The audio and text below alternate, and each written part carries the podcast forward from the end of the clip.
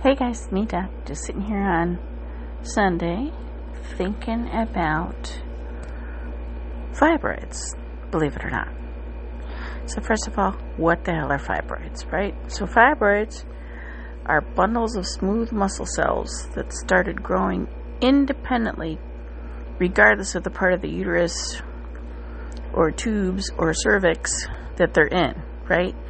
So they can be huge, you know, 10 centimeters huge, or they can be little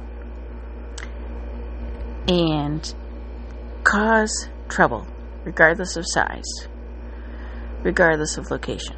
They can cause bleed, they can cause pain, they can cause difficulty emptying your bladder, they can make you soak through everything, but not necessarily in between periods, and make you almost feel pregnant. Swear to God right? So, in the past, you know, when someone came in with crazy bleeding and were found to have fibroids, first thing to make sure of is that they're not cancerous, right? Well, we got good news here because fibroids are like less than 5% of the time cancerous. Unless you're talking about a postmenopausal female without hormonal influence who, you know, has rapidly enlarging fibroids. Okay, then your percentage is a little higher. But, like, for most of us, nah, you know, not so much, right? So once you rule that out by endometrial biopsy and testing and sonohysts and whatnot, then you're kind of free to manage them. But back in the day, the only real management was taking them out, which makes no sense unless you were trying to have a baby or preserve your fertility, or just do a hysterectomy, which sometimes they get got so big that we had to do a big old incision to get everything out. Now we used to have the morcellator, but that blew all out of the water years ago when a woman had it used on her that, you know, they used incorrectly and there was a chance that she had cancer. And then, you know, scattered cancer everywhere. So without that, the fibroid options limited, limited, right? Well, I am here to tell you that now I have an option that's been around for a couple years that's finally available to me called the Acessa procedure. So this is, mind you, fibroids that are not cancerous, um, not necessarily for people trying to preserve fertility because, let's be honest, more data needed, right?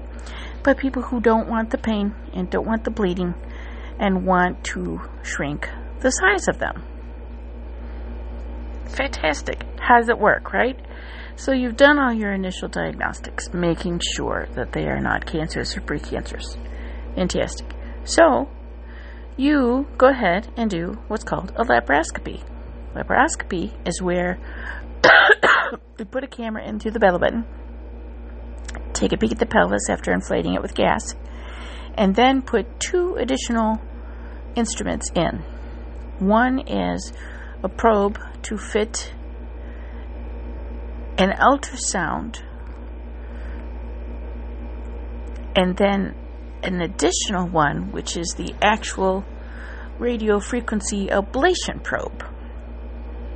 Now, the beauty is, is that you can be manipulating with the ultrasound providing yourself like a map of the fibroids and where they are, right? And then you watch with the camera and with the ultrasound exactly where they are to put the probe in to do a calculated ablation of that fibroid. Obviously, with the spread and the physics calculations that are there, you don't want to get that probe too close to the edge of the fibroid. You want to get kind of right in the middle of it. And you can do this to every fibroid you see. And then what you do when you start taking the probe out, because as you can imagine, you could have a crap ton of bleeding. No, no, you just cauterize and kind of ablate. As you come out, zzz, done. Nothing and those holes will not injure anything. And then what do you know? You get all done. You remove everything. The patient doesn't have a huge incision, doesn't have six weeks off of work, maybe a couple days, you know, and they start feeling better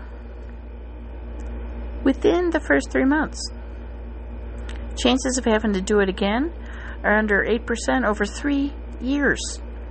We get significant volume shrinking of fibroids, which then in turn cuts down on bleeding and doesn't have all the side effects of the old um, uterine artery embolization procedures where we where we'd um, use a radiologist to help us inject certain particles into the uterine arteries to, you know, um, necrose the fibroids, by necrosing them, painful.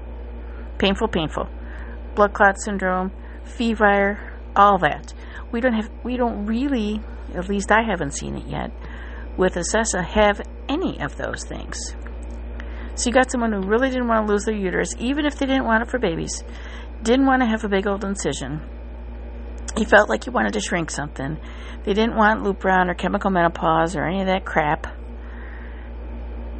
And you give them this, and they're like, oh my gosh, so far, so good. I've been doing lots of them, and everybody's happy. These were people that I wasn't sure I could help without making an old fashioned big old incision. And, you know, I just, I can't wait to see where it goes. Got two more on Tuesday. So, if you're having issues with a fibroid and you're going to get shoved into a hysterectomy, unless that means that your tissue is actually abnormal, look me up. 734 242 5588. I'll help you out. Bye, guys.